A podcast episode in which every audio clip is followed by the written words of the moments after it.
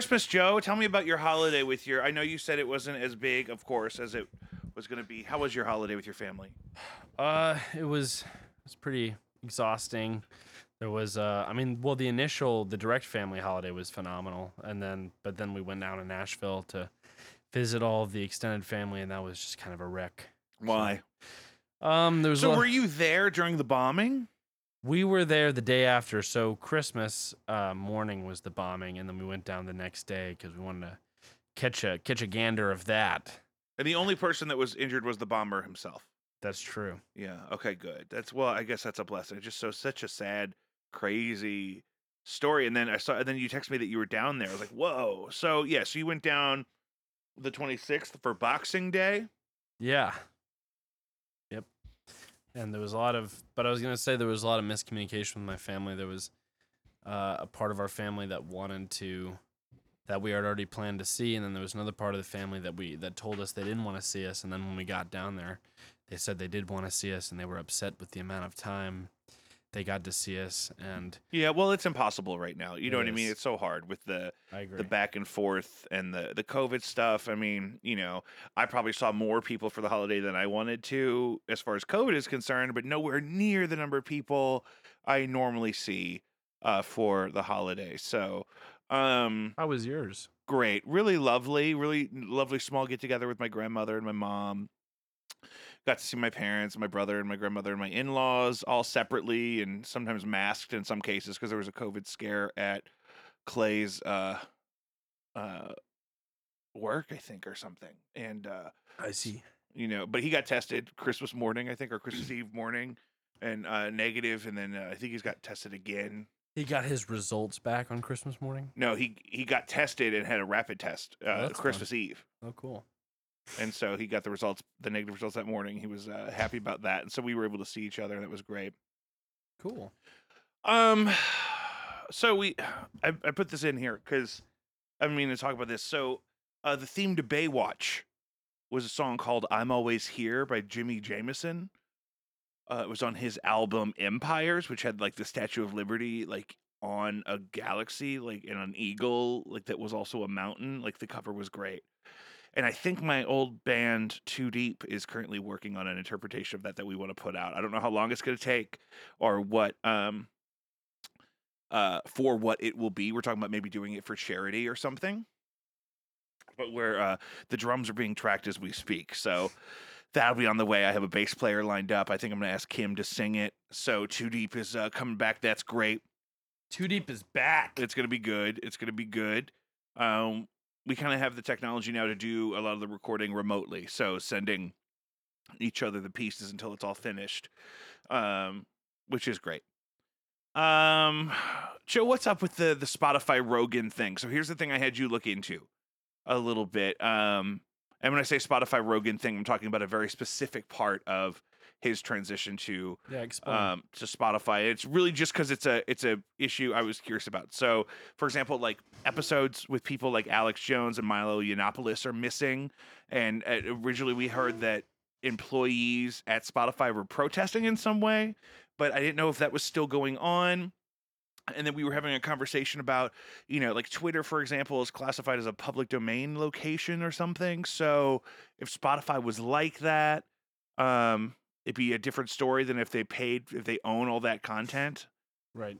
You know what I mean? Yeah, and I think you know we were kind of just talking about the frustration with, you know, just I guess the lack of explanation and the censoring. Um, but I think the only like valuable article I found on it was from Variety. Uh huh. Like nobody's really touched on it. Well, because it's kind of a stupid thing to be news, right? We're Yeah. talking about.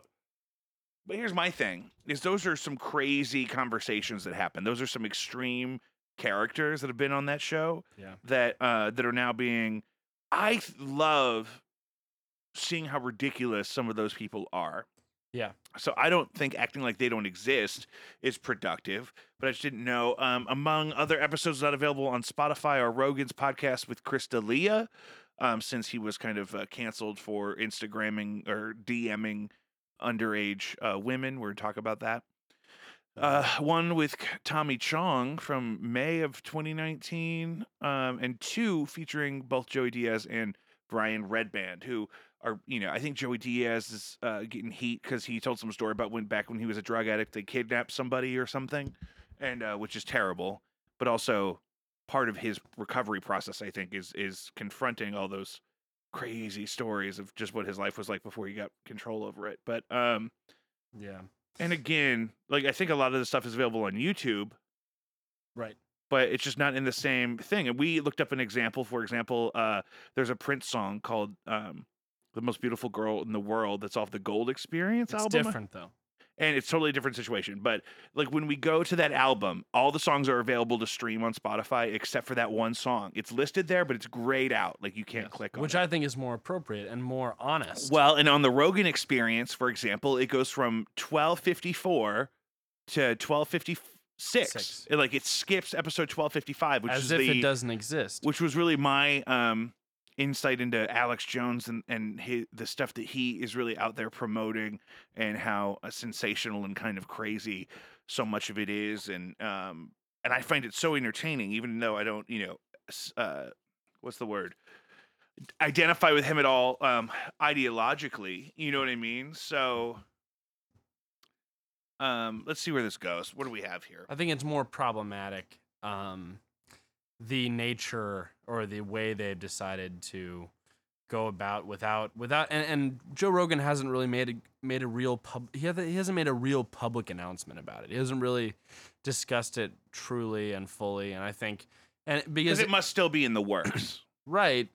But it- it's like I think because Joe Rogan has a reputation of just going a little bit more full circle than a lot of people, I think he it's something that's important that he needs to address even if he agrees with what Spotify has done.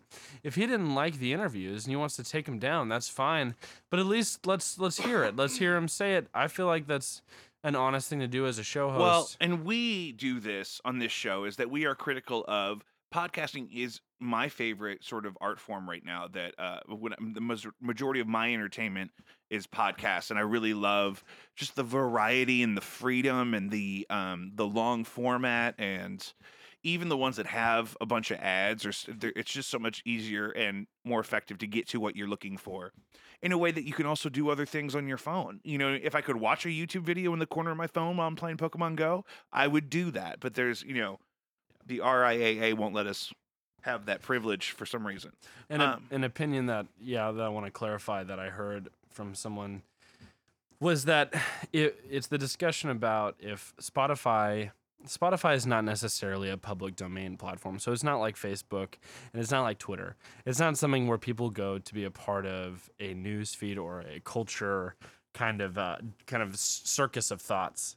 And I feel like because of that, it's It's, it- it's very much its own organization that can choose what it curates and doesn't curate. yeah, like a record store, and which is why I think as you know promoting you know a free market, you know they should technically be able to do that if they if they aren't, don't want to sell that episode, they shouldn't have to. They shouldn't you know which I think we should be able to come to terms with, but I just wish it was addressed. Well, that's the thing. Just to uh, explain it, and here's and and those videos are available other places. Now, the Alex Jones thing is one thing because you could just look at that as one guy that has his own independent news channel, and he can do and say whatever he wants, and he researches these really extravagant, over the top um, things, and he makes these wild claims. And I popped in on him last night, and he was interviewing. Um, Kyle Rittenhouse's mother. So I'm like, yikes, brother. That is not um, where I want to be. But let's get into the Milo thing. Like, Well, so and that's the thing. You and me looked into the the Milo interview, and he says a lot of crazy stuff, not just to be crazy, but also stuff that is um, indicative of his ideology, which is a little alarming. Like, um, he seems to have some really weird um, issues with race and gender and um, and power and Right. authority. And he's is there a way we can play a little bit? I guess I'm we not shouldn't. doing that. That's right. We shouldn't. That makes sense. Right. Um but Um, but also but just like so when he's and he also has a unique experience. He was um I think you said he said something about part of why he's not around anymore. We're talking about Milo Yiannopoulos is um he's a one you know I, I I don't have a lot of tolerance for the English, so I'm trying to be polite. First off, Uh, but he's a you know an English um, gay journalist who's also you know kind of a like a almost like a white nationalist kind Right. of a figure, and uh, he'll go on those rants, but I, I don't necessarily think he's as passionate about. I think he's had to be held accountable for those thoughts, but I don't think he's quite as passionate as he is about the and that was the the Rogan episode 703 or whatever it was that he was on that we checked out this morning to see exactly why he's so problematic because I hadn't heard him talk in a long, long time. Yeah, I think the thing that got him cut off, and I think this is the reason why I might support it, is because he he was he was uh, suggesting that people who are trans or people who identify a certain way, uh, there's no validity to it, and it's something that should be it's part of an agenda, and it's part of and because yeah, he, said it about so yeah, he speaks about a lot of issues in a way that he is a great example of how the white patriarchy kind of looks in the gay community because just because you're a gay man like he is does not mean that you're going to be um And these Fox News hosts play that card all the time. They're Well, like, well, I'm an atheist, so I can talk about it. It's like, no, you can't. Well, well, it's like you you're representing just what atheism looks like in the context of your privilege. You're Exactly. free, Milo, to have a platform and to be a journalist on some of the most competitive platforms in the world. He's been on he was he worked for the Telegraph, he was on Breitbart, places that I don't necessarily subscribe to, but that they're the real news sources with real sponsors and it's a real um I don't want to say even news sources, but they're real platforms, right? It's like a, he's not just some guy tweeting crazy stuff, right? People- he actually was employed to be one a, point. to be a source of information, right? So here's his thing is, or here's my thing with him is, um, it's just like my thing is I'm so pro, um, the transgender kind of equality, uh, uh discussion and and uh movement, but um, Caitlyn Jenner is not the best example of uh that process when you have somebody I I mean I think it's such a part of the conversation because it's something that wealthy white men took an interest in. You know what I mean? yeah. If it was if we were talking about that's the terrible laugh. I'm working on it. So if we were talking about um other issues, you know, oh, they never get the attention that they really deserve until the ruling class gets there. Until there's a member of So there's a rich guy. until there's a rich specifically a rich white guy that Yeah. wants to and he was 70 or something when that started taking place and Wait, um Jenner? uh No. Caitlyn Jenner she was at the time Bruce Jenner and she was like in her 70s. No. Well, I- look it up. Look I'm that up, please. I guess I guess I'm the guy. So it's also like Caitlyn didn't even have a platform to be removed from necessarily. Um, the money was made; it was in the bank. The freedom, um, the lip, the the liberty, late 60s. but um, oh, Liberty. um, Caitlyn Jenner's 197 years old, is what I'm trying to That's say. That's true. I'm looking at it.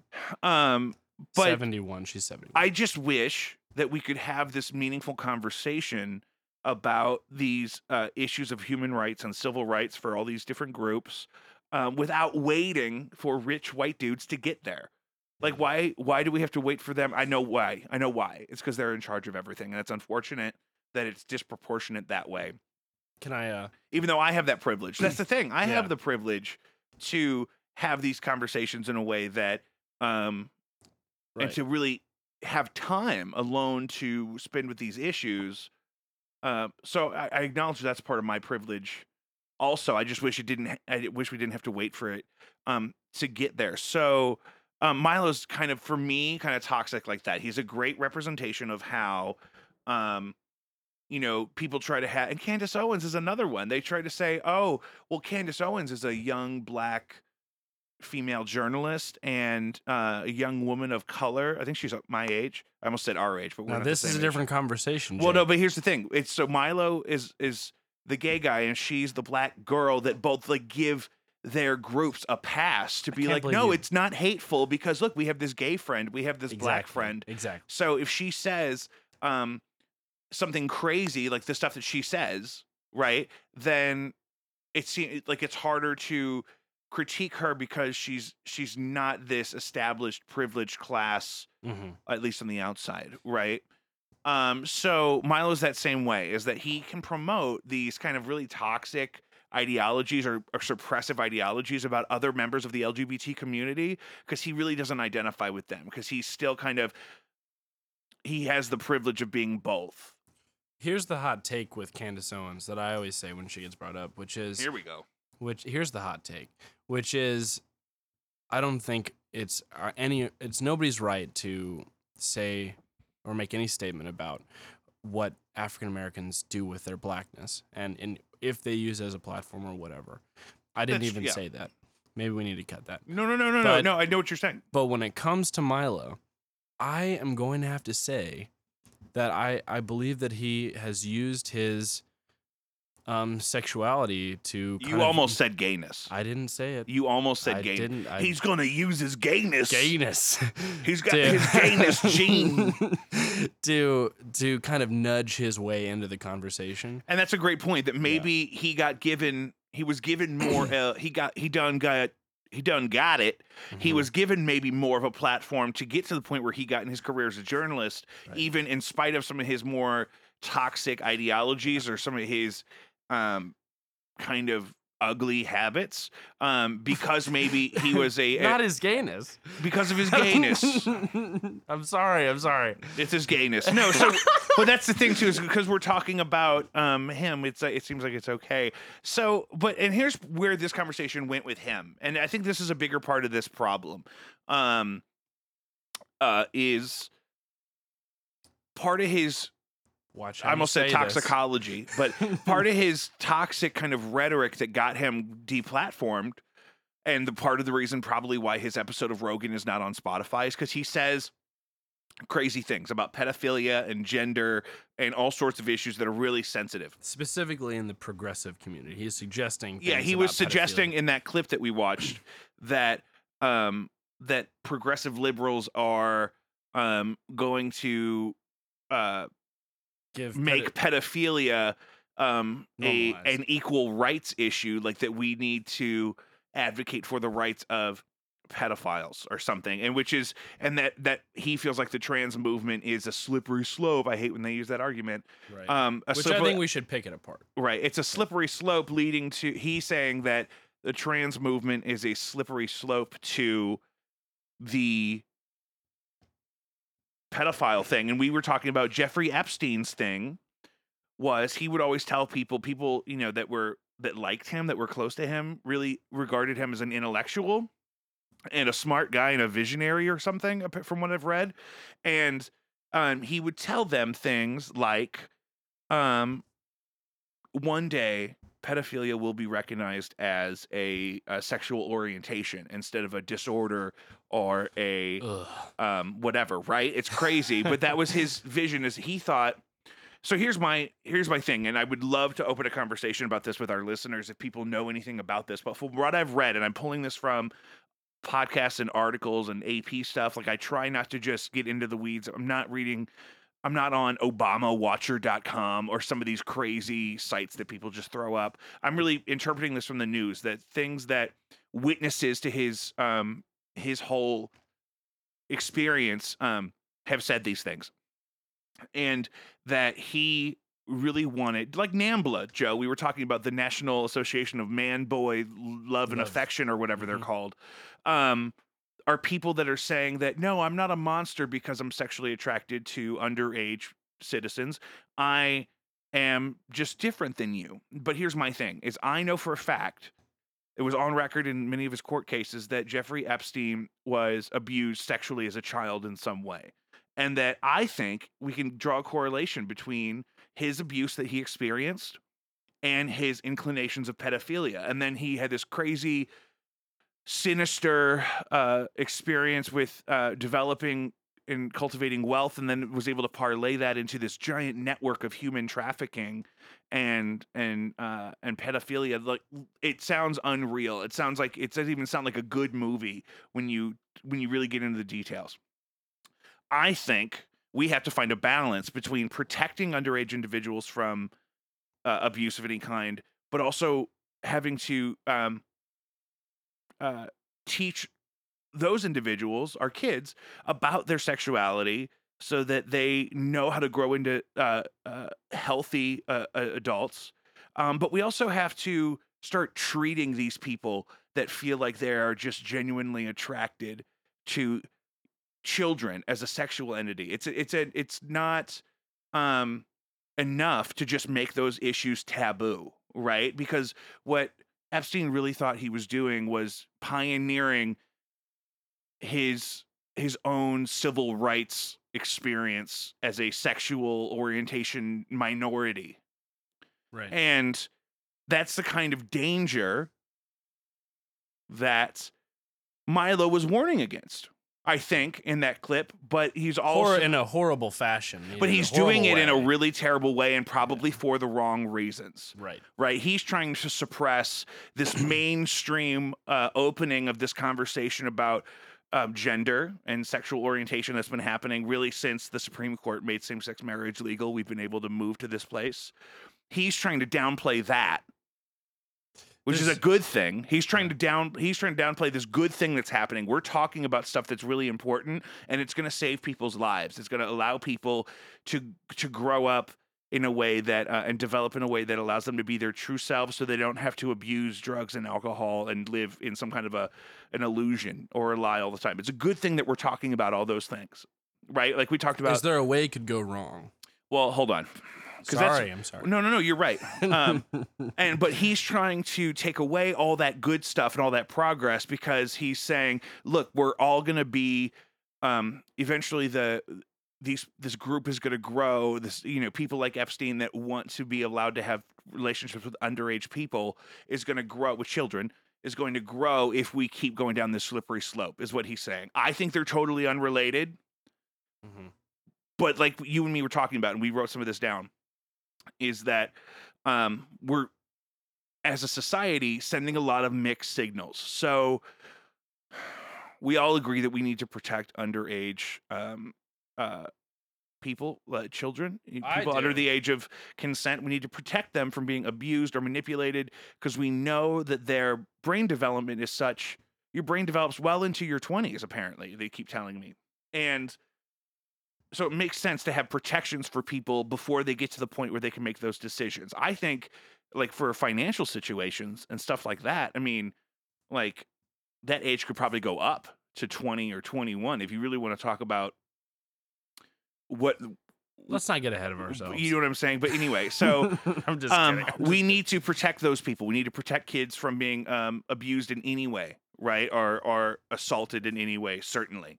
Um, and we need to also not just act like their sexuality doesn't exist, because then it'll just emerge um, in a way that uh, is completely unchecked and unhealthy, and they're going to learn things from this vast library of ever-growing millions of hours of high-definition pornography, and they're going to learn from And how their friends exist? and they're going to maybe make mistakes that they can't fix um, because they didn't know better beforehand. So that's as a society, we are agreeing that we want to do that, right? We want to teach kids how to be healthy and safe, and we also want to protect them while they're vulnerable as as young people. Um, but we're not.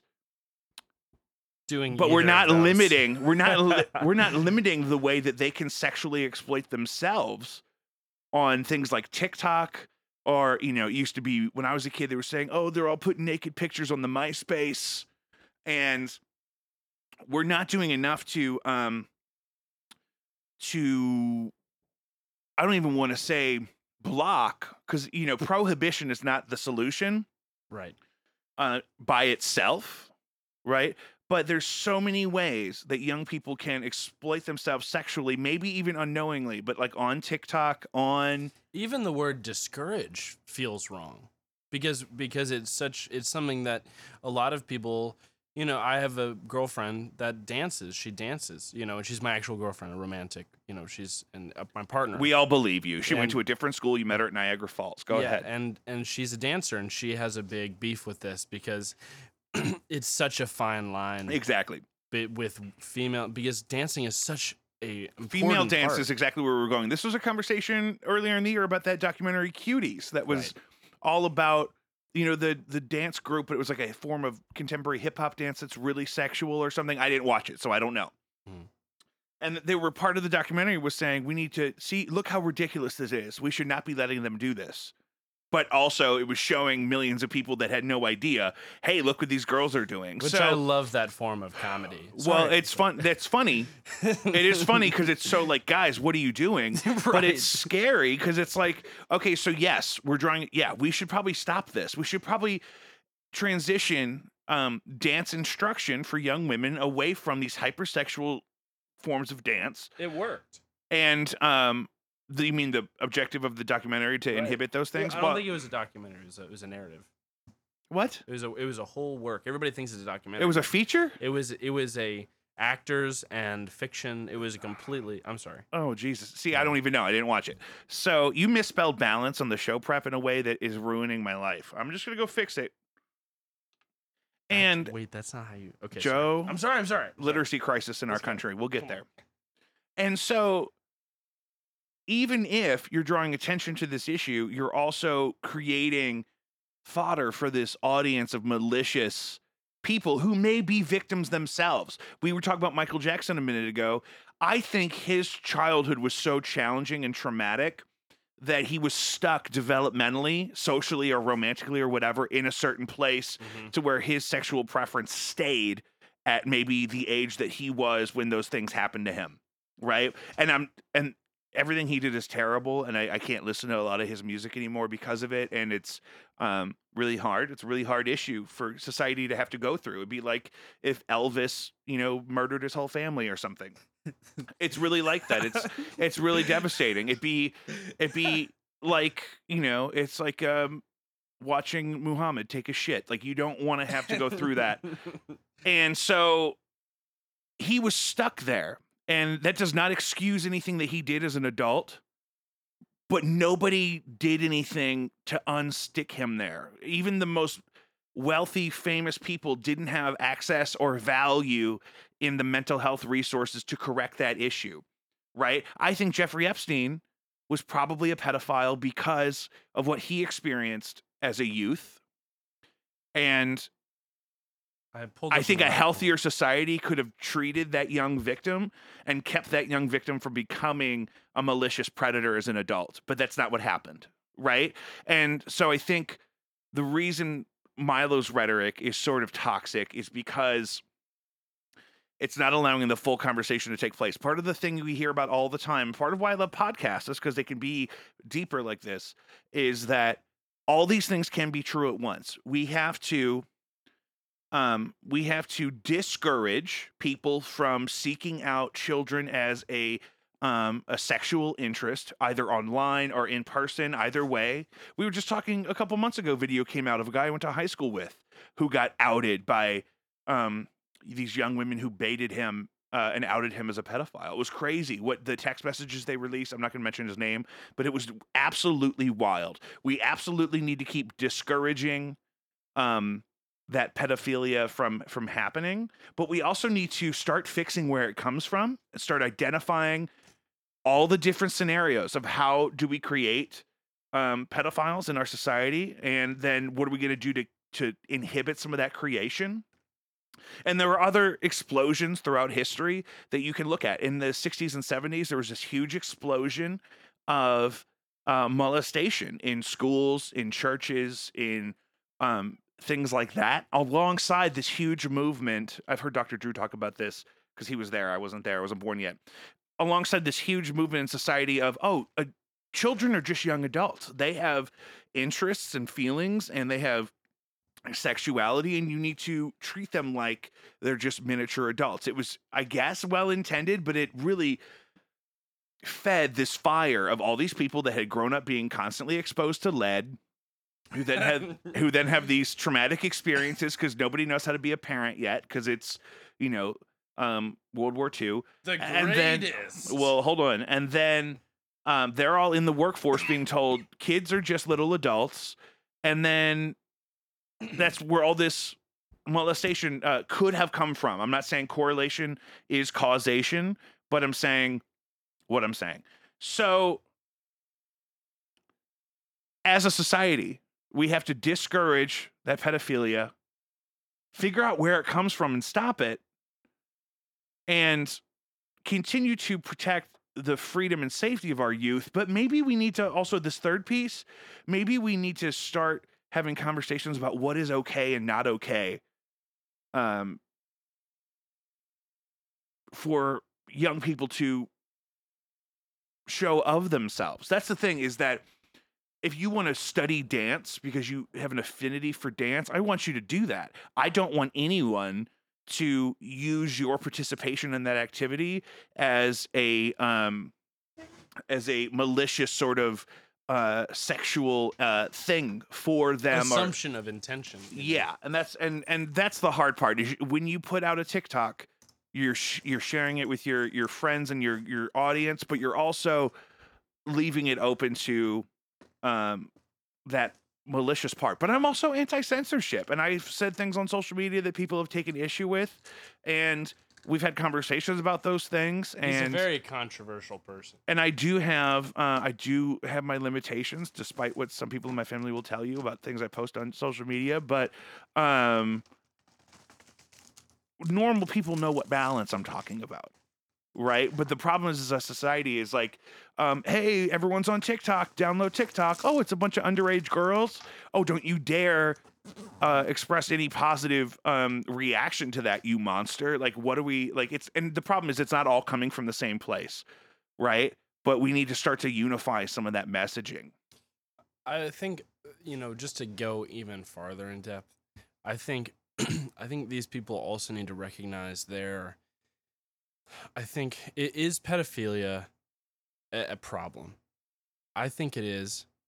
Um, does should they be able to have their way with somebody whose brain maybe not is maybe not mature enough to make that decision, you know, responsibly? No, Because that's the thing too. Because people always say, "Well, what if you're like a 14 year old kid and you have this 23 year old teacher that's super hot?" I'm like, one, this is all a gross hypothetical. Why are we doing gross hypotheticals? Yeah. But also, Let's make it even worse. but also, if if that 14 year old that 14 year old kid can't go forward 10 years as a 24 year old man and say, "Oh yeah, I was okay with that," You got to watch. and so he can't undo whatever he does, whatever freedom he has to do. Um, and this is part of the argument because people always say, "Oh, well, you know, it's a double standard," and maybe that's the case, but Right. it's it's just not okay. It's just But what not, I was, what I was, I'm sorry, Jake. no, you're right. What I was getting at is though is that people still have to recognize that pedophilia is a problem, Right. yeah, and so they have to be able to handle Yeah. the ramifications for and and you should tell people. We shouldn't I think that's the you know, we the problem with Milo is that he's actually discouraging um pedophiles from being open. We should be they should be open. And we should be and I'm not necessarily and the problem is we're not making a safe space for them. That's what they think. Is that we're oh we're going to make a safe space for them. We're not necessarily because what pedophiles have to understand is that w- what's going to happen is, is they're going to come out and now the society is going to give them a, a road and they're going to say okay we're going to look back into your childhood we're going to look you know and we're going to give you the support you need however if you have a sister and she has kids you're going to have to be okay with her maybe not being comfortable with That's her the on, thing. you know. We need to be able to treat adult individuals who feel like they are sexually attracted to children in a way that is restorative and healing of that issue. And part of that is also going to be that we're going to have to have some uncomfortable conversations. But it's hypocritical to say that there's no excuse for being attracted to anyone below a certain age when we're also exploiting that age group sexuality, like on the Disney Channel and Right. TikTok and these crazy threads on Pornhub. We were talking about all the oh teen categories and college categories and oh she's barely legal and stuff that's just really really gross. And it, it definitely has an audience because there's more and more of it all the time. But it's like why is that a thing? Why is a society are we craving that much less allowing that? But why is there an audience for that? What is maybe unhealthy in the way that we're developing our citizens that that is happening? Um it's you know i mean are we gonna are people supposed to pursue those relationships or not? There's a lot of oh Chris D'Elia didn't do anything that bad. He never actually met up with any of those girls. I don't know if that's true. I've heard people say stuff like that. Um, but also, you know, you got to know better. You got to up an article you got to know if you have a platform. Um, North American Man Boy Love Association. That's what they're called. That's hilarious. Um, but if you have a platform and you even want to tell a girl that she's pretty in a DM, and maybe this is a learning curve with social media, but I don't know. I would make sure that that girl was of age. Yeah. I it's call me crazy, call me old fashioned, call me I'm such a prude or something, but I don't think that's that hard. Yeah. I have a hard candy. You're oh, you're eating a candy. I'm sorry. It distract. Some I have to. I have to narrow my focus. Um. I'm gonna have to finish it before I keep talking. No, no, no. You're doing great. Are are we still talking about this issue? We can move on if you want. I think you hit everything. Well, I didn't mean to. You know. They should play. I mean, you just nailed it. Oh wow, look at this. What happened? Oh, you're gonna pull up Cyberpunk 20. No. Though that has been so much of my my life. Jake is so good at this game, folks. Yeah, it's new. It's new to me. Joe, come sit here for a second and um and talk while I run to the bathroom. What Jake is trying to say.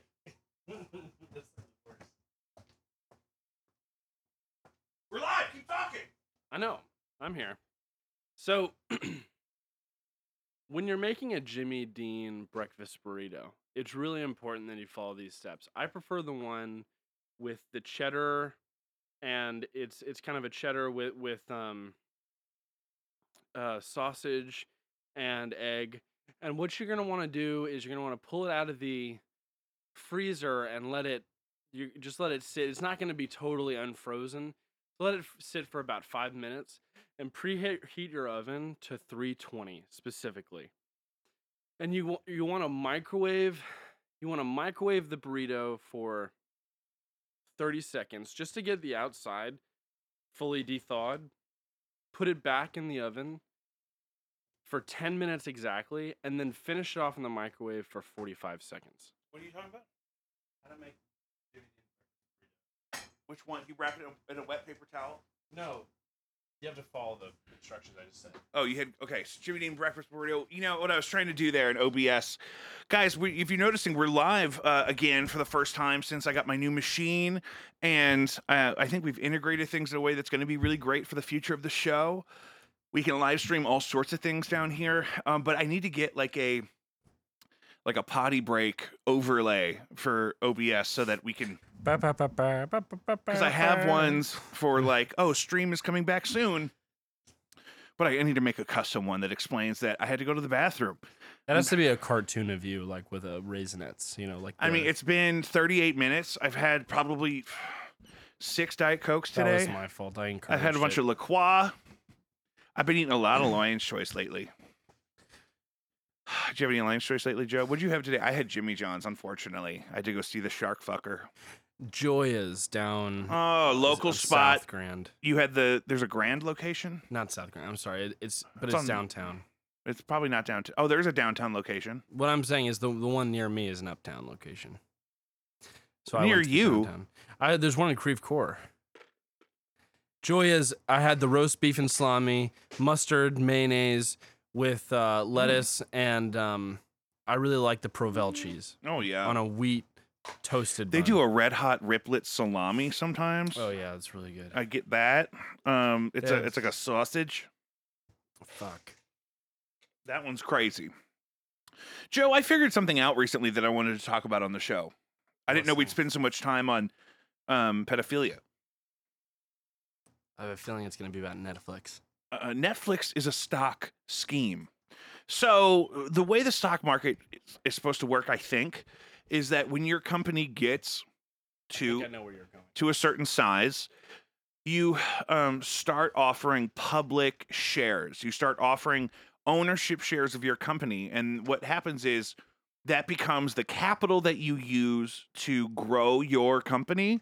And your investors will collect on the dividends, Dividends. and the and the gains of when stock in your company increases in value. Now, now, here's the thing. Typically, if a company consistently doesn't make any money, their stock price would go down. go down. But pla companies like Netflix and Uber have never posted gains or profits or whatever the whatever the term is, but their stock value keeps rising and they keep ringing in more um, Dollars.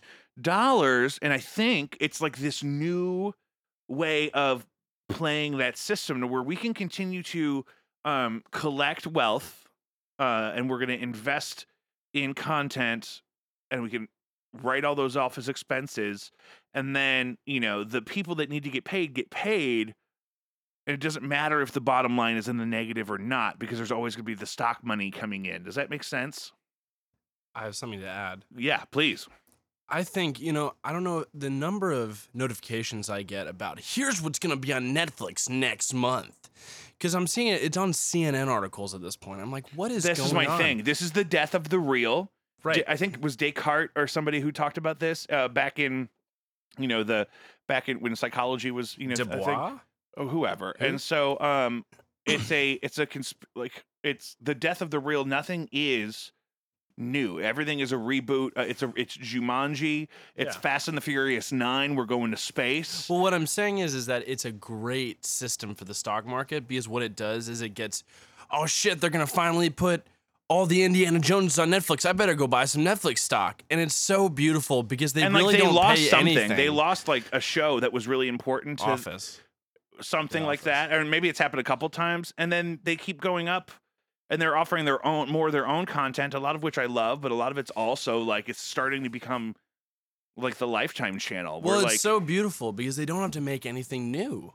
I'm like, I'm they like, can just buy stuff, especially when Yeah. you're when you're talking about indie films and documentaries. There's millions of them just sitting on sh- Millions. sitting on shelves that never got bought. So how I think that industry works is you make something and if you make it independently, you completely fund the whole project, you make a completed thing and you sell the completed thing to a studio or somebody who's going to put it out. Um, you can also work with a studio where they pay for everything along the way, but then they have say on everything along the way. But if I wanted to start a streaming platform, first thing I'm going to do is just grab every half baked documentary about anything, edit it up, pay for some music to make it sound really good, and blurt that shit out there. Right. Well, but even just with big movies, like they're they're just like they. Ne- it'd be like if if Apple, and Apple's in on it now with Apple TV, but it'd be like if Apple was just like, and next week we've got the Razr phone. We're bringing it back, and if you subscribe to us, you get a Razr phone, That was Motorola. and then and then we're gonna take it away. And I and I'm just like they're not even making, not the innovating thing. And I anything. noticed this when Adobe switched from, oh, I own Adobe Office 8 or whatever it was called, what Adobe fucking CC, whatever the thing is. Um, Mhm. and you pay for it and you would own it forever. Right. Uh, and eventually you would get updated out of it. Like with Pro Tools was the same way. You would get updated out of it, so you'd have to buy the next one. Now it's a subscription. I pay like eight dollars a month for Pro Tools, and now I always have it as long as I'm still subscribed. Right. And this is part of the new economy is removing ownership of everything and moving it into a Uh oh. like a subscription base. I love the I love the uh, incense. You just gotta just because of the you know these fucking cats. So Adobe is like that now. I mean, um, I have Postmates like that. I don't pay for the actual delivery on the Postmates, Share economy, I think is what it's called. But it's a subscription based. Everything is like a. I mean, why wouldn't they just start doing that with clothes? Subscribe. They'll drop off clean clothes. You leave the dirty clothes on your front porch. You pay a hundred bucks a month. You got clothes to wear. There is an like- explanation for that. I've, I've I learned about it. I don't remember what it was. For what? For why they don't have the closed subscription service. Oh no! I mean, that's just a ter- especially during a pandemic. I'm not wearing fucking service porch clothes. but- what? I'm not wearing like you know what I mean. Like there's like the uh, um what is it um Service no Cintas or it. something. The people that drop off the uniforms and they like clean janitors' uniforms and Yeah, shit. Yeah, yeah. So I mean, there's so that's a thing. But I'm just saying like everything could become subscription based like that. Do you remember that? That's what I don't. This is shitty, but I, that that's what that Tim Dillon interview was all about with Whitney and you know. Whitney Webb. Yeah. Oh she God, I love about- Whitney Webb. She was talking about how we, they popularize um, non-privacy by creating a share economy, and and if you think about it, that's what college is already doing. You have these kids who are just like so happy to be, you know, in kind. They're in this, you know, they're in like you know university housing and like they all it's like like if you if harvard university put security cameras in their rooms, people would still go. Like, you know, it'd be like in their dorm room, people would be like, yeah, but like this is what the rich people are doing, you know? Well, and it's like the um, South Park about cable. You know, it's about what are you going to do? You're going to leave? yeah, right. Are you going to not go to Harvard because there's a camera in the bottom of your toilet? Like, is that like because I want to like it's what are you gonna? There's still people that will go. There's still people that will spend seventy grand a year going to Harvard or Yale because they want to go to Harvard or Yale. They don't care. Um, some people will do it no matter what, right? And that's exactly what you know why AT and T sucks so bad. It's because like, what are you gonna do? It's us or like one other place. And you don't like them because they used to suck. So good luck. You know what I mean? Yeah. Good luck. I mean, you used to be able to. Um, my mom used to always call and bitch about something with the AT and T to keep her bill down, and you can't you can't even get somebody on the phone anymore, which is you know. I'm not Well- advocating for that old lady shit, but I'm also like, um, she was what she was telling us was that um you should be most concerned when things start to become free because then you because they're getting something. They're Yeah. not give, actually giving you that for Yeah. free. If it doesn't cost you anything to get the individual thing, it's because you've already paid for it in some way. and think about how much data they can harvest from knowing your preferences. Well, they don't even. That's what we talked about. The the metadata network is this constant living thing Which is what Uber's to where gonna do. to where they don't need to be watching you. There's no NSA person at a computer watching your file all the time. They just have access to all of your information when they need it. They could spend a couple minutes and say, "Oh, uh, Jake was at Starbucks this morning," and then He really likes this one scene in The Irishman. he rewatches the first 20 minutes of The Irishman over and Every over again. He's never even finished the whole thing. I mean, they can create FBI profiles for all sorts of things. Yeah. Um, character behaviors. If you have all this metadata, It's insane. you can tell that when I'm on the toilet because it's when I'm on TikTok or something. You know what I mean? They have. I mean, and when I say they, the data is available. That's the thing. it's is- what they're selling. yeah, and I'm not saying it's the government, like the whole government's in on it Government. but it already exists. That that technology, that level of surveillance is already legal and it already exists, right? Yeah. What were you gonna say about that? Um, I was just I'm sorry, I kept trying to interrupt you. I'm No, sorry. no, you're great. Um, I was talking about how, yeah, I was just reiterating the idea that Uber, like, you know, you have these restaurants that are, you know, you come to us, we'll pay for your Uber. That's the micro, that's the macro form of what we're talking about. It's that these companies are paying to get to you. And so, like, eventually, I believe eventually, absolutely, Uber will become free because think about how much information they have of you just just by knowing where you want to go. Well, and one thing I really love about like the old school version of this is a bar. Well, we live in St. Louis, so we have the St. Louis baseball stadium, right? Busch Stadium. Um, and we have this whole economy built around our baseball experience, right? Here in town, being a, a- a big deal. Thank you. I've always wanted a Werther's original. Is that what that is? Oh my god, it is. Um, and so a bar like the Shamrock, one of my favorite bars that sometimes isn't even open, um, will shuttle you to the game for free because they know that you're going to spend money on drinks there before and after. Back in the day, my people used to always tell me you would go to happy hour and there would just be free food or like the tapas tradition of Spain that kind of blew up here like 10 or 15 years ago is you know you get uh a free little appetizer every time you order a drink. So you're really making money on the drinks and the food is just uh have a hot dog, shut up. You know what I mean? Yeah. or Now- peanuts or popcorn. So they will start giving us things for free if we surrender things to them that are valuable, even if it's not currency. Like I'm not paying the government, whoever, whatever organization it is, whatever thing it is, whatever detail it is, I'm not paying somebody um, in cash for something they're going to give me. So it makes it feel like it's free, but I'm giving them some kind of commodity. Is that what you're saying? Yeah, and it's amazing right now because they already have us like like Spotify has us paying for their subscription service and they're taking our data and they're selling it. They have all this income and we Well, don't get a lick Hulu, of it. the basic version of Hulu, there's still a bunch of ads. So I'm giving you twelve dollars a month to watch ads, and then I think crazy. now we have the premium, which is like twenty bucks a month or something, which is probably I don't know. Well, that's knows? what cable. I mean, cable wouldn't But that's the thing now. It's also that's the thing too is now it's just like cable. You're I mean, eventually they're gonna find a way to monetize every checkpoint, um, because they're not gonna. They have the money to in, to innovate. Also, it's not like Chipotle just rose up and took out fast food for a couple of years. Somebody built up this fast casual concept and sold it to McDonald's. You know what I mean? McDonald's decided, hey, you God want love you 'em. want fast casual? You're tired of the drive-through? You want a fucking burrito? You want to tell me what's in it? You want to do the subway of burritos? Fine. McDonald's is still going to make that money. They're not not going to join that fight. Yeah. I'm sure oil people invest in non-oil things because they want to be a part of that transition. I would if I was them. You're not hearing. You're not hearing all of my chewing, are you? I'm sorry. For what? I have all these snacks in my backpack, and What are you quit eating? I'm sorry. I'm done. Have you not eaten? I'm done. You had Gioia's. I did. I was. just I'm talked about so full. Gioia's. It's so much food when they give it. I mean, have you? Had, I thought all today. I thought this next part we're going to get to is all we were going to talk about today. I'm so glad that this podcast is a living thing. Um, oh no. my my mom just got vaccinated for COVID. I'm definitely not an anti-vaxxer. I'm diabetic, so I get a flu shot every year. I also had the Hep A vaccine when I was in high school, or maybe it was B, whichever one you need to work in food service. When I was first starting Both. college, we had our parents' day, and they were talking to us about the health services on campus, and they were mentioning how they could offer all sorts of immunizations and vaccines at the health center at the university. And my mom passed me a note that said, "You could be one less."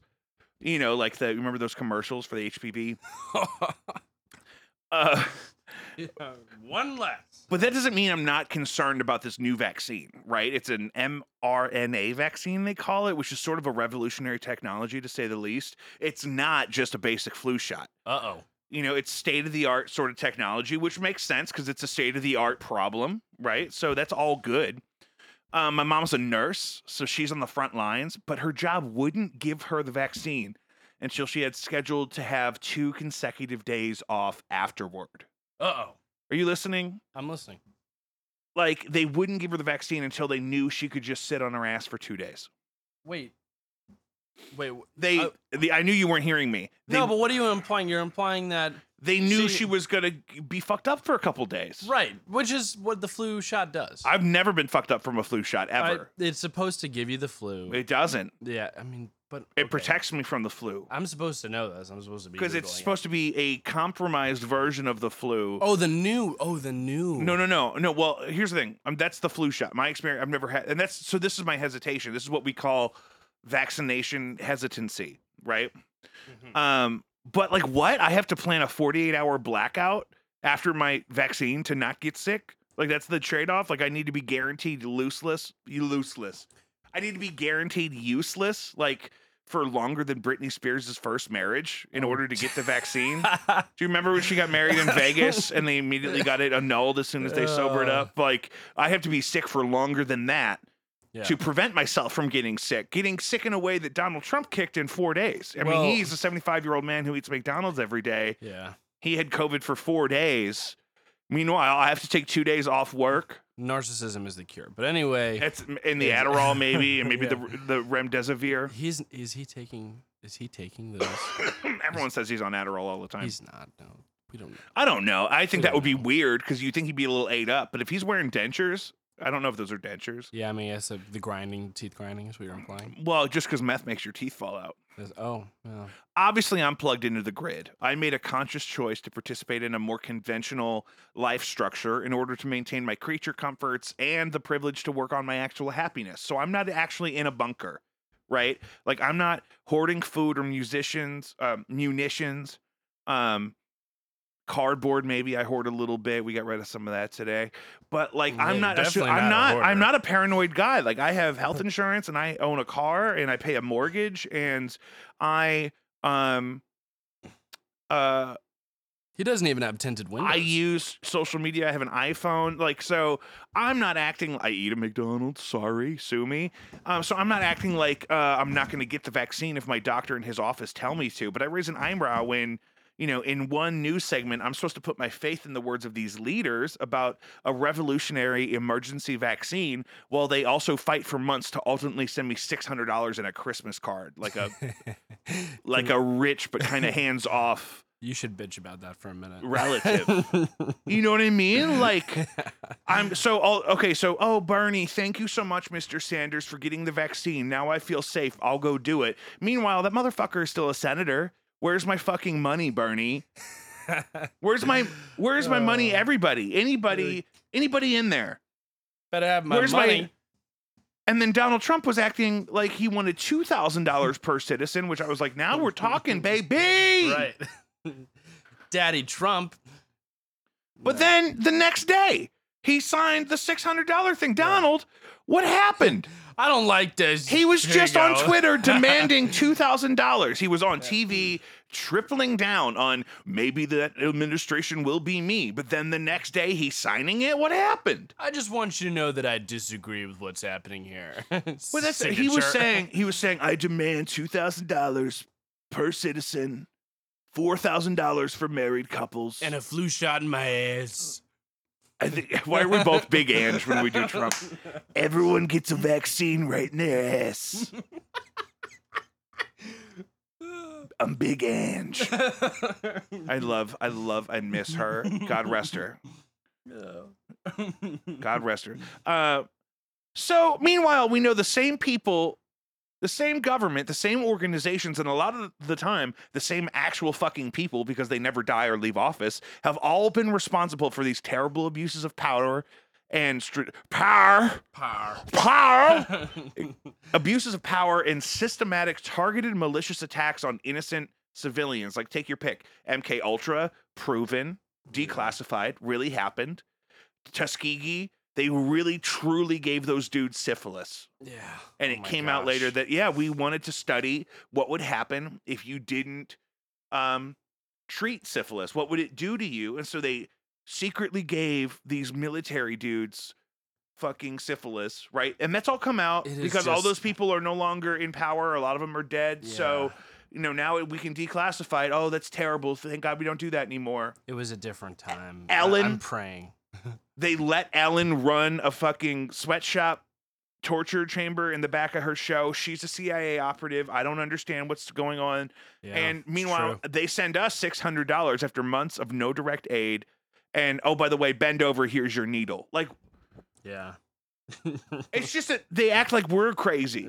They act like we're crazy for being upset. Yeah. Just because it's happening to all of us doesn't mean it doesn't suck. Yeah. You know what I mean? You guys are just so overreacting. You guys, listen, we're trying to go to the moon. yeah. that we're trying to merge. This is crazy. You guys just need to sit down. And I'll be the first I'll be the first one to tell you. I'll be the first one to tell you to stop living in the past. We got to worry about now. I don't even like shit from January because it was a different world then. But I've watched the establishment lie to my face in my lifetime. I was 10 or 12 or 15, and people like Cheney and Rumsfeld were collectively profiting billions of dollars on a fake war, a fake mail bomb with anthrax. They had their new mail bomb scare. It's not a mail bomb anymore, it's anthrax now. and even other alleged pandemics like swine flu when Bush was in office, bird flu when Obama was in office, which thankfully not never got to the point that this has. Yeah. And that's just one example. I'm thinking of Donald Rumsfeld making $5 million or something on Tamiflu when he had a hand in promoting the stockpiling of it in preparation for swine flu. Like he was part of the the uh, administration at the time in such a way that he had foreknowledge that hey, there is this swine flu thing. Um, one way we could prevent um, that becoming more of an issue is by stockpiling this drug that is good for this kind of infection. And he just so happened to do a little insider trading and invest in in old girl while that was happening, right? That actually happened. It's not a secret because it wasn't even really illegal. Yeah. I think most money that's made on Wall Street is from this exact instance. It's from people promoting drugs that, you know, and, and creating a scare and creating. And look that up. I, I, you know, so I can be hyperbolic. Some of those numbers, I scream a lot of this into my phone while I'm driving around with my dogs. it's not going to come up as the most traded Wall Street thing, but it's going to come up as big pharma and how it works on Wall Street. It's a it's a, it's a proof. I mean, this is just what happens. It's not. I I, I don't feel the need to look at it. And let's look at what the establishment is currently working on for us. It's like I said about the universe or the simulation we live in last week. They are totally trolling us and not even trying to pretend anymore. The universe is just throwing random details back in my face out of contact out of context to link everything together in a way that makes me feel crazy. Yeah. And the government, establishment, or whatever you want to call them, with this smaller and smaller group of people all the time who Mhm. refuse to die, are parading Joe Biden in the White House. He doesn't even know if he wants to be president. Years ago, he you know he he backed out. He he said let Hillary do it. Oh my gosh. You're stressing me out. He was still kind of sweet then. He wasn't that weird. Yeah.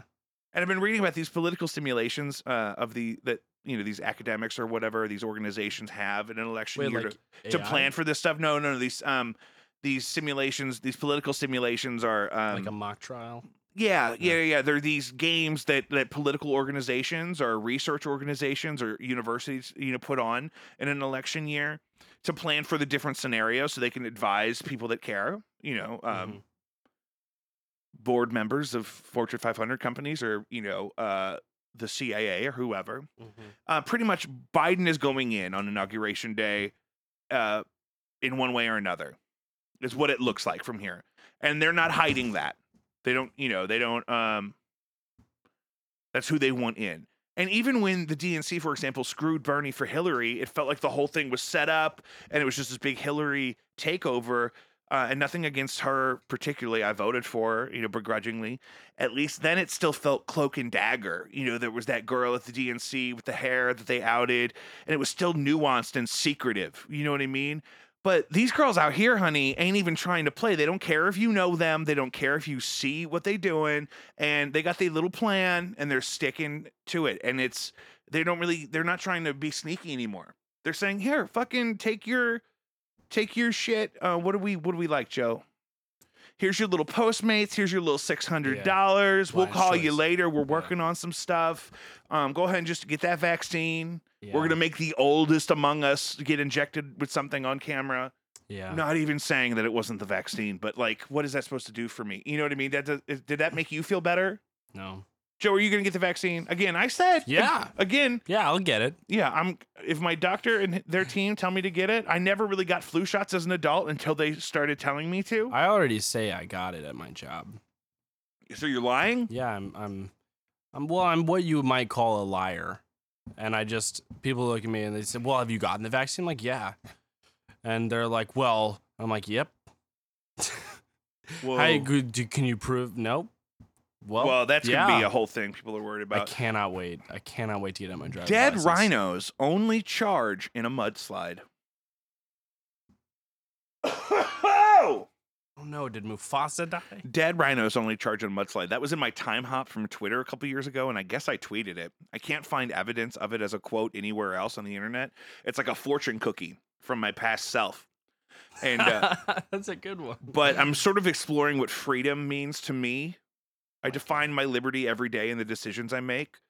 Um, currently, my freedom includes an annual flu shot, a day job with state sponsored organization with premium benefits and pretty decent hours, a home, a car, but also art and a lot of free speech. Um, my liberty excludes things that I don't like, like Chick fil A and Walmart. I happen to be a Sam's Club member through my father's business, but I don't participate in the Walmart side of their business really at all. It's just not an experience that I've enjoyed. Can you explain that, please? Yeah, I don't have a big I don't have a big thing like, "Oh, Walmart does this specific thing that makes me mad." I just I prefer other stores and lately I don't really shop anywhere except for on my phone because of the pandemic. So, um I just choose not to participate in in, a, in one. They just stress me out when I have to go in one. I don't like it. It's not like the stores that I'm used to and um and they're just a big part of the problem. Like it just doesn't. I can't enjoy it. It's like I don't. I still have not eaten at Chick Fil A. Now, Jake. I've eaten Chick Fil A twice, paid for it once, and this was like seven years ago. And uh, they had just opened one of the first brick and mortar locations locally, and my girlfriend at the time, my wife now, wanted uh, their grilled nuggets because she was on paleo and she could eat those. Oh, so good. I bet they're good. I I bet they're good. I, I mean, they're bet they're good. I I, mean, they're bet, just these- I bet just the rubbery- cake at Marie Antoinette's Last Supper was delicious. Is that your joke? What? that one right there, Maria Antoinette. I just shooting from the You hip, just shot it from the dick. from huh? the hip dick. I love that. That's good. But no, I mean, I'm sure the food is good at the top, but you have to be able to enjoy your meal without people banging on the door to take their stuff back. Yeah. You know what I mean? You have to make sure that you can build happiness and joy and even luxury for yourself in a way that's not um directly connected to the people that are going to get mad at you. Like I don't understand what people think it like me flexing with my Starbucks on Instagram is one thing, but when you you are just letting everyone know that you took your whole family on a million dollar vacation for your 40th birthday during a pandemic where people can't go visit their grandmother while she's dying in the hospital I wish we would disenfranchise those people. We just can't. That's what I'm help it. saying. We just can't help it. because they they have us thinking that we could be them Yeah. They let enough of us become them and they really love talking about oh you know oprah was a prostitute in baltimore when she was a teenager and What? yeah, yeah oh there i mean look that up I'm that's looking not, it up. that's not that's that's i learned that from oprah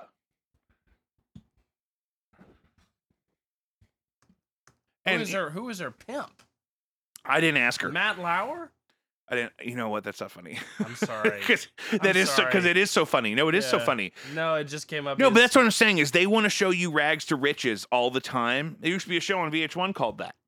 And they want to they want to promote that because they want you to think that you are one Powerball ticket away from being out of that trailer park and on Rodeo Boulevard. They want you to think that. And the option is so American and, I- and I want you to have that freedom to pursue whatever you want to pursue Liberty. and to hit all the green lights at the right time. I want you to be able to do that. But we can't keep acting like 7 billion people on this planet have that potential. They're not all starting with the same thing. Yeah. They're not all starting with the same. It's like, you know, it's some schools talk about we can't assume that kids can do homework online at home because we can't assume that they all have stable internet connections at home, which seems crazy to think about as a mainstream middle class person in 2020, but it's very real.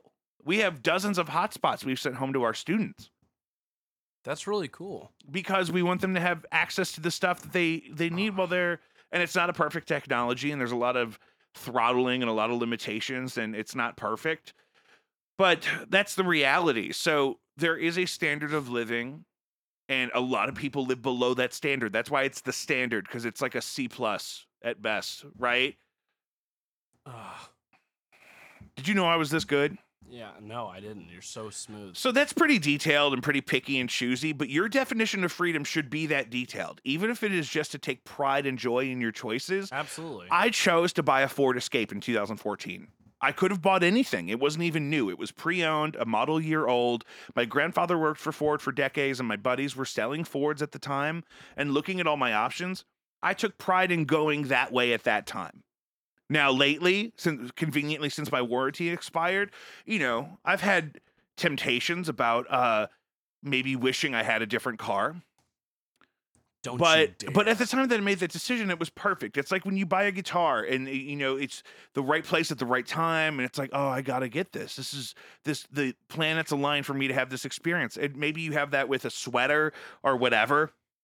People still wear sweaters. You are the kids wearing sweaters? I'm wearing a sweater right now. Okay, good. Thank you, Joe.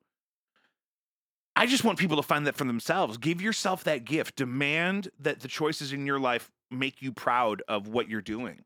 And if all you have is a room in someone else's house, you can take pride in how you choose to keep that space. And and I'm not saying that to be like clean your room. I'm saying that to like um treat yourself well. Because no I mean, I don't know that anyone else is going to give you those things.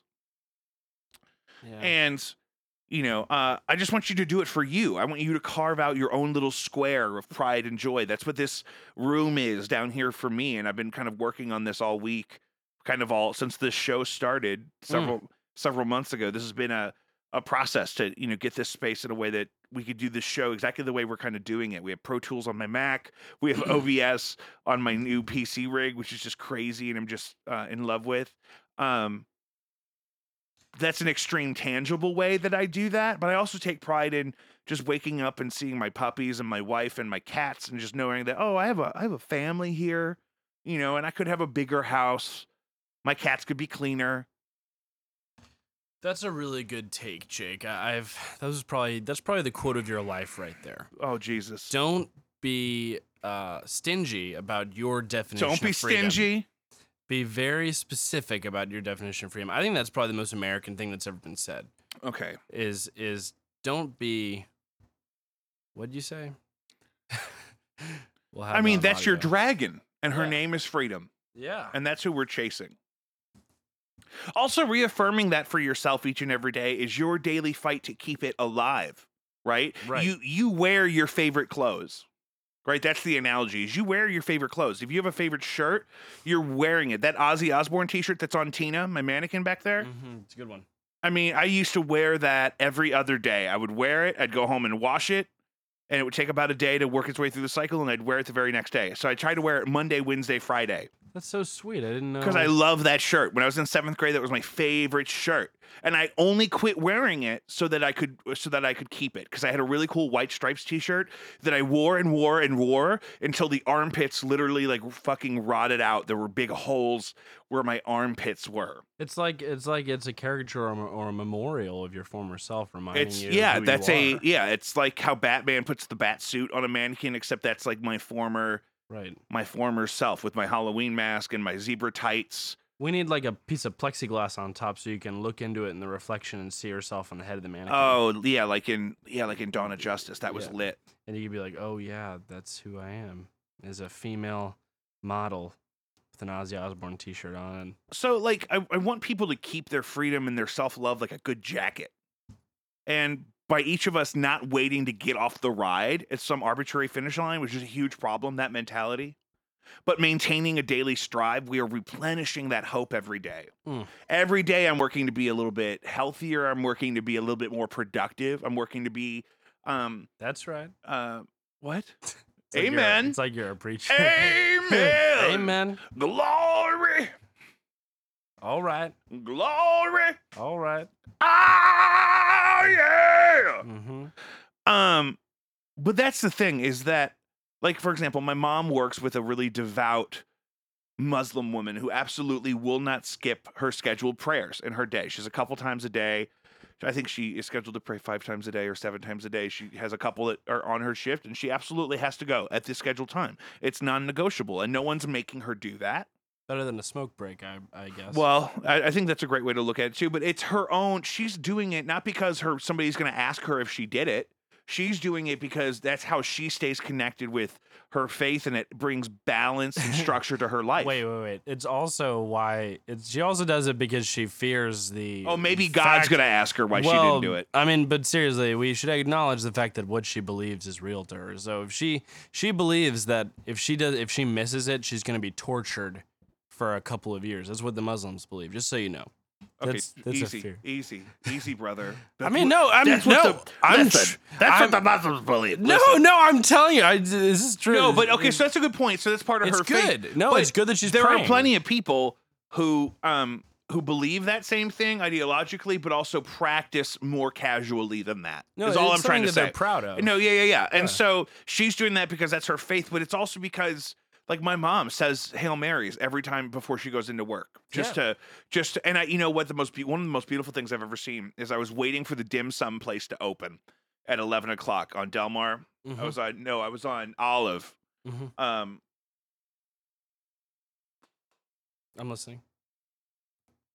Oh, he's taking a swig. I was uh, I was the uh, I was waiting for the dim sum place to open, and the the owner of the store came out and he said some kind of a prayer, and he lit a little thing, and kind of blew it out, and he kind of prayed over the parking lot, and then went back in. He was like praying for a successful day of business. I, not only is that really beautiful and a great way to celebrate your faith or whatever, but also that's doing that's playing a role in that person's mm. life where that's keeping them structured and balanced. And that may be a totally secular thing for you. That may be your coffee in the morning. And that may be um but don't that's what I'm saying. Let's say it is your coffee in the morning. Say you have to have one specific coffee beverage one certain way at the same time every morning. don't don't hate your fucking coffee. If you hate your fucking mug, throw it away. Buy four mugs at Target for seven dollars, and you have different mugs. You know what I mean? Like how it took me like a year to buy a new mop. My old mop got gross, and I started to throw parts of it away. And then I was like, "Why? Hey, what is a mop? Thirty bucks? Mm-hmm. Hello." It's important never to forget D- why. why make yourself suffer because those Right. little things those little comforts may be all you can control Mhm. does that make sense yeah.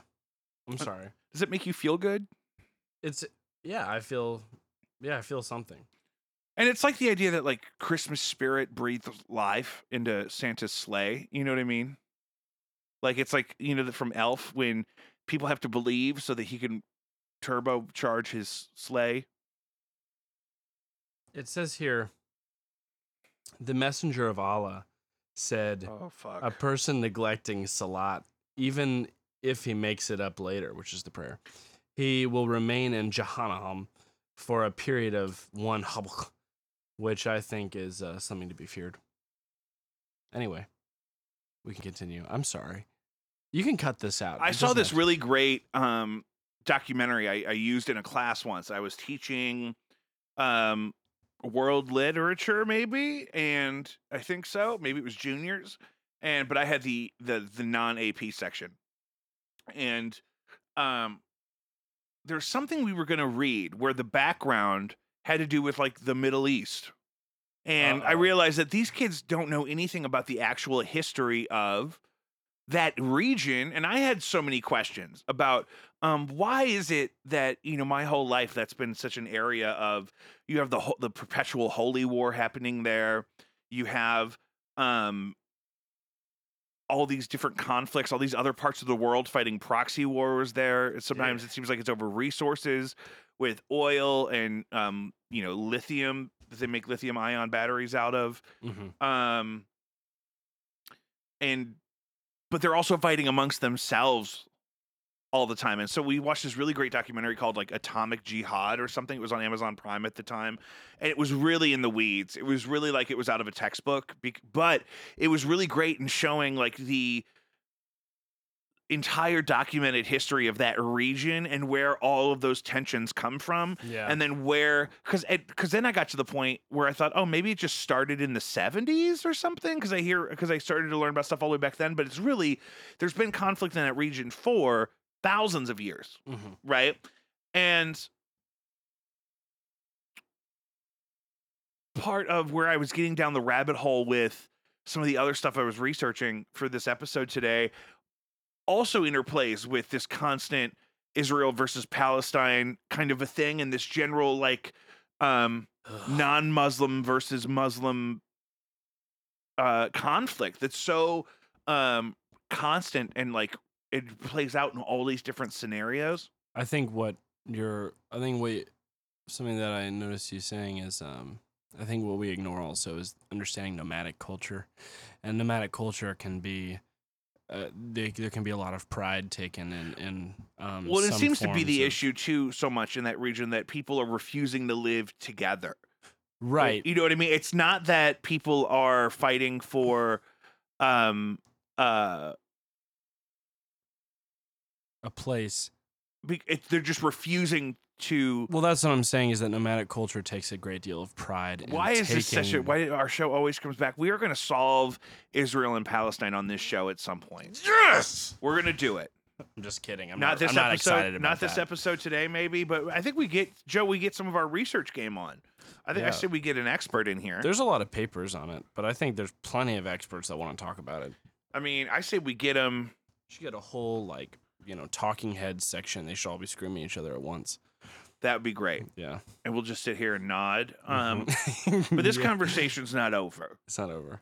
you know what i mean i feel like this episode is hmm but I feel like this conversation's not because it all started with I didn't know what a Zionist was, and but it's also when I get deep in the weeds about these are things that I get really upset about, like when I get mad at the way the establishment kind of does their their thing um, and just acts like we're supposed to be okay with it.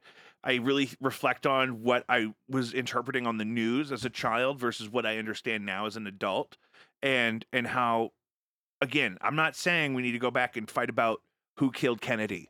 I also have opinions on that if you want to talk about that, but um, we can just stick to the things that have happened in the last 20 years and there's plenty of proven declassified stuff that um, validates our frustration again just because it's happening to all of us does not mean it's not important and the way that i'm choosing to respond to that is i continue to vote with my dollar like we talked about Mm-hmm. um, and i just try to really lead with like the the real priorities in my life really caring Yeah. for my family and creating sustained joy in in in the environment i leave myself in Absolutely. And, I, and I'm I'm gonna say that I'm gonna root for finding a solution, but I think it really gets down to it's gonna. I think it's it's sad, but the fact of the matter is, is that when it comes to that issue, it really ends up getting down to having to pick a side because it's very very complicated. I've I've learned a little bit about it, and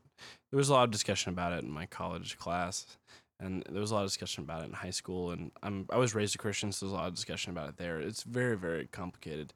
I and and the only way and you end up making statements that you don't mean. I'm very worried about that.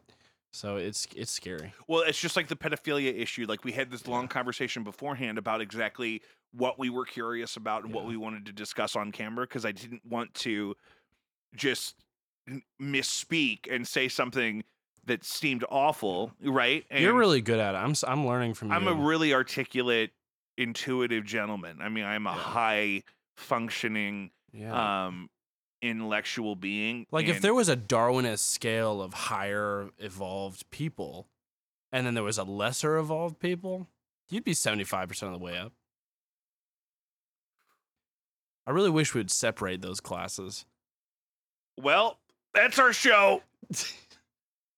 I really wish we'd separate people based off capacity, and if we could just, if everyone could just take an IQ test, and if you don't make the grade, brother, we're gonna eat you. We're gonna. Is that what you're saying? Farmers. you're gonna be far- Put Listen, a fence around. Listen, if you're not obviously disabled, but your IQ is below a certain number, bacon. Yeah. if you looked up those threads? They're awful. We're making bacon. We're making bacon. Ah. Guys, that's another episode of Jacob V Weekly. High five. Follow us wherever you get your podcasts Spotify, Apple Podcasts, Podbean, Google, whatever. You can also find original music by Jacob V and Too Deep on all of your music platforms Spotify, Apple Music, Amazon, Deezer. You can bing it. Exclusively on Bandcamp, you can find music from my old band Battle Stag. I love those guys. It's a, a, a great document of our, our time together. You can follow me on Twitter at Malachi Envy, on Instagram at Jacob Allen V. We are currently live on Twitch, uh, Facebook on my Jacob V Music page, and YouTube simultaneously via Streamlabs OBS Prime, not yet a sponsor. I also curate a monthly playlist since uh, May of 2020. I have one for each month on Spotify. Search for Jacob V's favorite songs, and you'll see them all there. We did it, guys. Be safe.